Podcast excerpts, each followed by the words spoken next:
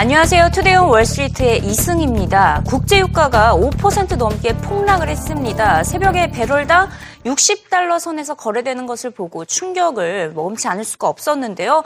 일단 오펙에서 내년 석유에 대한 수요 전망을 하향 조정했고요. 미국 에너지청에서는 재고량이 감소했을 것으로 예상을 했지만 오히려 증가했다는 소식에 유가가 이렇게 많이 빠졌습니다. 수요는 줄고 공급은 많다는 소식이 동시에 전해졌기 때문에 유가가 폭락을 한 것인데요. 이에 대해서 뱅크 오브 아메리카는 OPEC의 존재 의미가 없어졌다며 배럴당 50달러로 떨어지는 것은 시간 문제라고 밝혔습니다. 만약 배럴당 55달러까지 떨어진다면 미국 주요 에너지 기업들의 절반 이상이 재정난을 겪게 될 것으로 보이는데요. 이미 에너지 기업들의 내년 지출 20% 삭감할 계획을 줄줄이 내놓고 있는 상황이죠.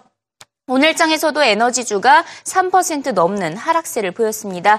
유가로 인해서 주식시장의 변동성은 커질 수밖에 없다는 분석입니다. Well, I think that there's nothing to stop the bleeding right now. As you pointed out, OPEC says that they're going to cut their demand forecast, lowest level in 12 years. And for the last six months, they've produced more than their target. And we also have some talk from the Saudi oil minister.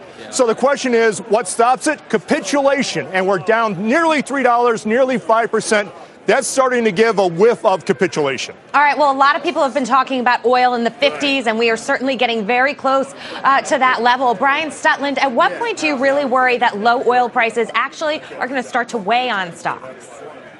Well, I, I, think they are going to start to weigh, and I think it's going to happen very soon. I think that's why you've seen volatility pick up in the stock market. The VIX being up at the levels where it's at, up 40% basically from its recent lows. So certainly that volatility is going to start to bleed into other asset classes. And when you hear weak demand forecast, that tells me that economies are sort of weak. So you got to be careful here that this starts to bleed into other areas of other areas of the economy, and, and watch out. If oil's down, look out for other areas to be down too.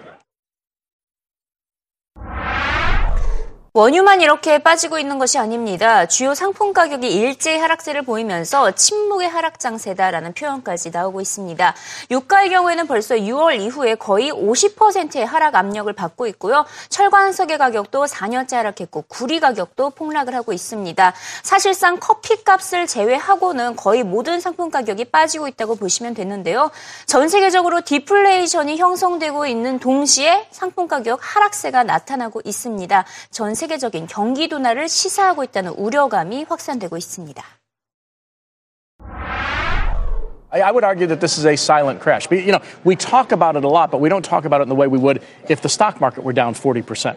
You know, oil's down 43, now 44%, maybe even more than that from the peak of 107. So we're down mm-hmm. 60. So, you know, we're, we're pushing 50% here, right? And then you've got iron ore is at a four year low. You see a whole host of industrial commodities. Copper is now at 280. 288, 289. And, and these are, from my perspective, Tyler, uh, warning signs of two different things, uh, two, but integrated things. The global economy is weakening, and we see that in China. Their inflation rate can, is now falling China, as well. India. India, uh, Europe. Japan. Japan. So worries about global recession and deflation is still, despite the fact that people will argue exactly the opposite, an ever present global economic risk. And we're seeing it in commodity prices and we're seeing it in global bond yields. Today, the German Bund is flirting with 69 basis points. The 10 year Japanese government bond is about to go below 0.4%. So if you don't take the message of commodities and global interest rates combined as a warning of not only slowing growth, but potential global recession outside the U.S. for now. So- 이번에는 연말 쇼핑 특수 기간을 맞아서 이 소매 업종에 대해서 살펴보도록 하겠습니다. 일단 올해 크리스마스 판매는 최근 5년 만에 최대치를 기록할 것이라는 전망이 나왔습니다. CNBC는 지난해보다 12% 증가할 것으로 예상을 했는데요. 하지만 전미 소매협회는 기존의 전망치를 유지했습니다. 12%는 다소 지나치다며 기존의 4.1% 증가 예상을 유지했고요. 가장 큰 winner를 한번 꼽아봤습니다. 전미 소매협회에서 직접 꼽은 winner인데요. 백화점의 경우에는 노드스트롬과 메이시스, 스포츠 업체의 경우에는 나이키, 그리고 제품으로는 소니의 플레이스테이션 4와 애플의 아이폰 6가 가장 많이 팔릴 것이라는 전망입니다. 앞서 살펴보셨다시피 에너지주의 부진은 어, 면치 못하고 있지만 소매 업종의 호조가 이어지면서 시장의 균형이 맞춰질 것이라는 분석입니다. Oh, I think it's going to be a solid season. Let's start with that. CNBC came out with a number yesterday that said it was going to be a 12% growth. I don't think it's going to be quite that good, but the original NRF estimate, which was a 4% growth, is probably reasonably accurate. I think it's a different season than what we've seen in the past. It's a marathon. Started earlier, ending later. Saw, saw the discounts earlier in November, so it's no longer about what happened on that Black Friday or that weekend because you're seeing it extended. November was a pretty good month. The winners versus the losers are those that invested in technology and played omni-channel or were internet. The ones that were brick and mortar only were losers. Who are the who are the ones that did do the investing? Oh, I, I think there's a lot of them out there. If I'm in the department store space, for example, th- uh, companies like Macy's and Nordstrom have done a uh, great job. But I see a lot of players uh, uh stepping up their game and moving forward. 매년 연말 베스트셀러라고 하면 애플의 제품을 빼놓을 수가 없습니다. 앞서 미국 소매협회가 꼽았듯이 애플의 아이폰 6 올해 역시 연말에 많이 팔릴 것으로 예상을 했는데요. 하지만 올해는 다소 예전과 비해서는 그 열풍이 식어가고 있는 분위기입니다. 아이폰 6 신제품이 이미 가을에 출시가 됐기 때문에 팔릴 제품은 이미 다 팔렸다라는 평가고요. 또 애플의 제품을 보유하고 있는 소비자들이 새로운 제품으로 교체하고 있는 시기가 맞지 않기 때문에 어, 올해만큼은 판매가 다소 부진할 것이라는 전망입니다. 이로 인해서 연말 기간 동안 애플 제품에 대한 수요가 2년 전보다는 3%포인트 감소한 15%로 예상되고 있습니다. 또 아이폰 6의 후속 모델이 출시될 경우에는 판매 모멘텀 더 감소할 것이라는 예상인데요. 내년에는 그나마 애플 워치가 있지만 그 후에 예상되고 있는 신제품이 없기 때문에 내후년인 2016년부터가 우려된다는 진단입니다. The iPhone, huge. Six. iPhone 6 is going to be huge in 2015. And they, you know, a lot of analysts I spoke to said we can expect this momentum to last for a, for a while, really. But into the second half, after they released its successor, possibly iPhone 7 or iPhone 6S, it's not going to be as hot. The, the problem really is how do they top what they've already done? 2015 is going to be huge. The end of 2015, we're going to see a tapering off, and that begs the question what comes in 2016? Is it going to have a bad year? All right. And third, uh, maybe the return of the iPad uh, to prior sales levels. It's leveled off a bit. It has. So the iPad is interesting because the iPad sort of had a big first year, a huge second year, and then ever since then, we've seen its growth rate really sort of taper off. And, and, that's primarily because, or what a lot of people I speak with think it might ramp up because quickly. It might ramp up because everyone will have the upgrade cycle will finally be there.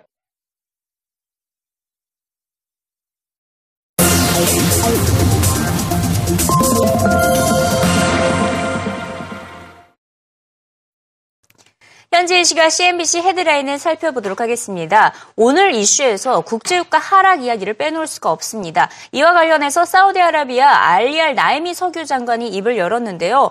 오히려 화를 내면서 반박을 하고 있습니다. 왜 우리가 감산을 해야 하는가라고 감산 가능성을 또다시 일축했는데요. 절대적으로 생산량 변화는 없을 것이라는 입장을 재차 강조하고 있습니다. 지금 현재 시장에서 나타나고 있는 과잉 공급 현상은 공급 과잉 현상 현상은 오펙에서만 나타나는 현상이 아니기 때문에 우리만 감산할 수 없다는 게 어, 석유 장관의 입장입니다. 유가 하락을 계속해서 지켜볼 것으로 예상이 되면서 특히 이번 발언이 전해지면서 유가가 배럴당 50달러, 40달러대까지 더 떨어질 것이라는 전망에 힘이 실리고 있습니다. 어, 제 CNBC 설문조사를 살펴본 결과 미국인들의 소비 심리와 투자 심리가 많이 개선된 것으로 나타났지만 막상 미국인들의 18%가 빚을 갚지 못하고 있는 것으로 나타났습니다. 5명에서 1명꼴로 지금 빚을 갚지 못하고 있는 것인데요. 지난해 조사와 비교를 해봤더니 두 배나 늘어난 것을 확인할 수가 있습니다. 특히 모기지 대출, 어, 주택 구매를 했을 때 어, 부담을 해야 하는 대출 부담이 가장 많은 것으로 나타났고요. 신용카드 대금과 또 학자금 대출 부담이 미국에서는 어마어마하게 그 규모가 커지고 있다고 합니다. 그래서 미국에서는 내년에 임금 상승이 반드시 필요한 현실적으로 필요한 상황에 맞닥뜨렸다고 CNBC는 전하고 있습니다. 자, 이제 내년이 이제 거의 코앞으로 다가오면서 각 기관에서는 다양한 시나리오를 제시를 하고 있습니다. 자, 최악의 시나리오로 꼽고 있는 다양한 이슈들을 한번 살펴보도록 하겠는데요. 자, 이번에 CNBC가 소개하는 내년도 예산, 어, 예상 시나리오는 싹소뱅크가 꼽은 것입니다. 자, 일단 어떤 이슈들이 한번 있는지 살펴보면요. 어, 일본에서 물가가 많이 오를 것이다.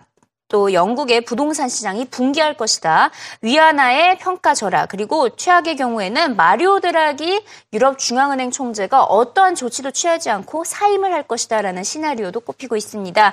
또 최근 해킹과 관련된 소식도 많이 전해지고 있는데 전자상거래 업체 아마존 역시 해킹을 당할 수 있다라는 시나리오도 꼽히고 있습니다. 특히 가장 시선을 끌고 있는 최악의 시나리오의 경우에는 에너지 기업에 대한 미국 정부의 구제 금융 가능성이 높다는 어, 분석까지 제시가 됐는데요.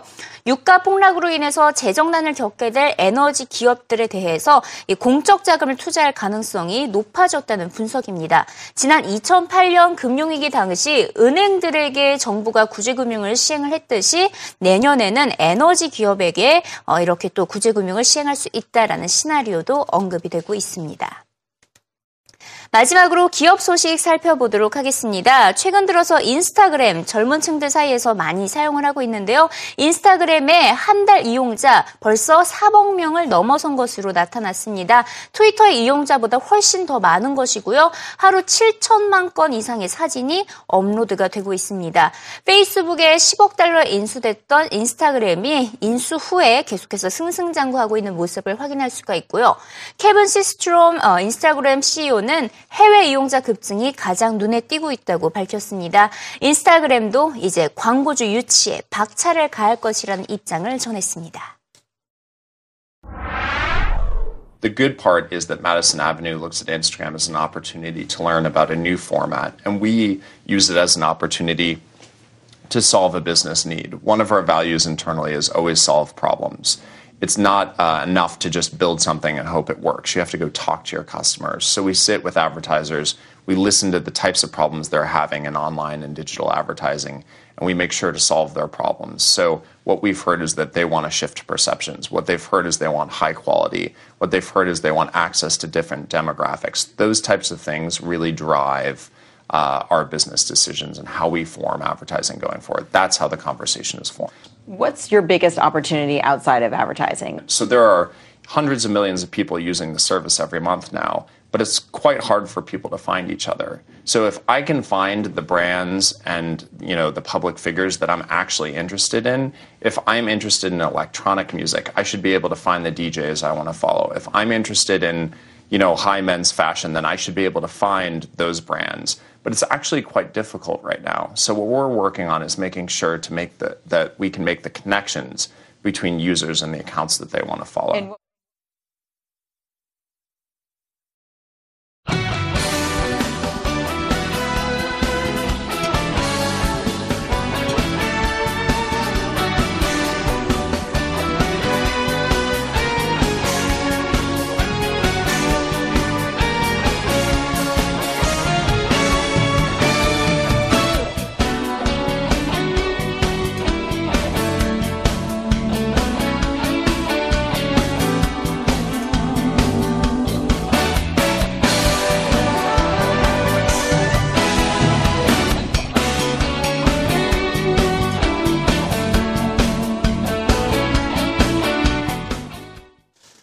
오늘 나온 주요 해외 기업들의 뉴스 살펴보겠습니다. 미국 연방준비제도 이사회의 새 자본 규제 하에서 JP모건이 220억 달러 규모의 자금 부족분이 생길 수 있다고 파이낸셜 타임즈가 보도했습니다.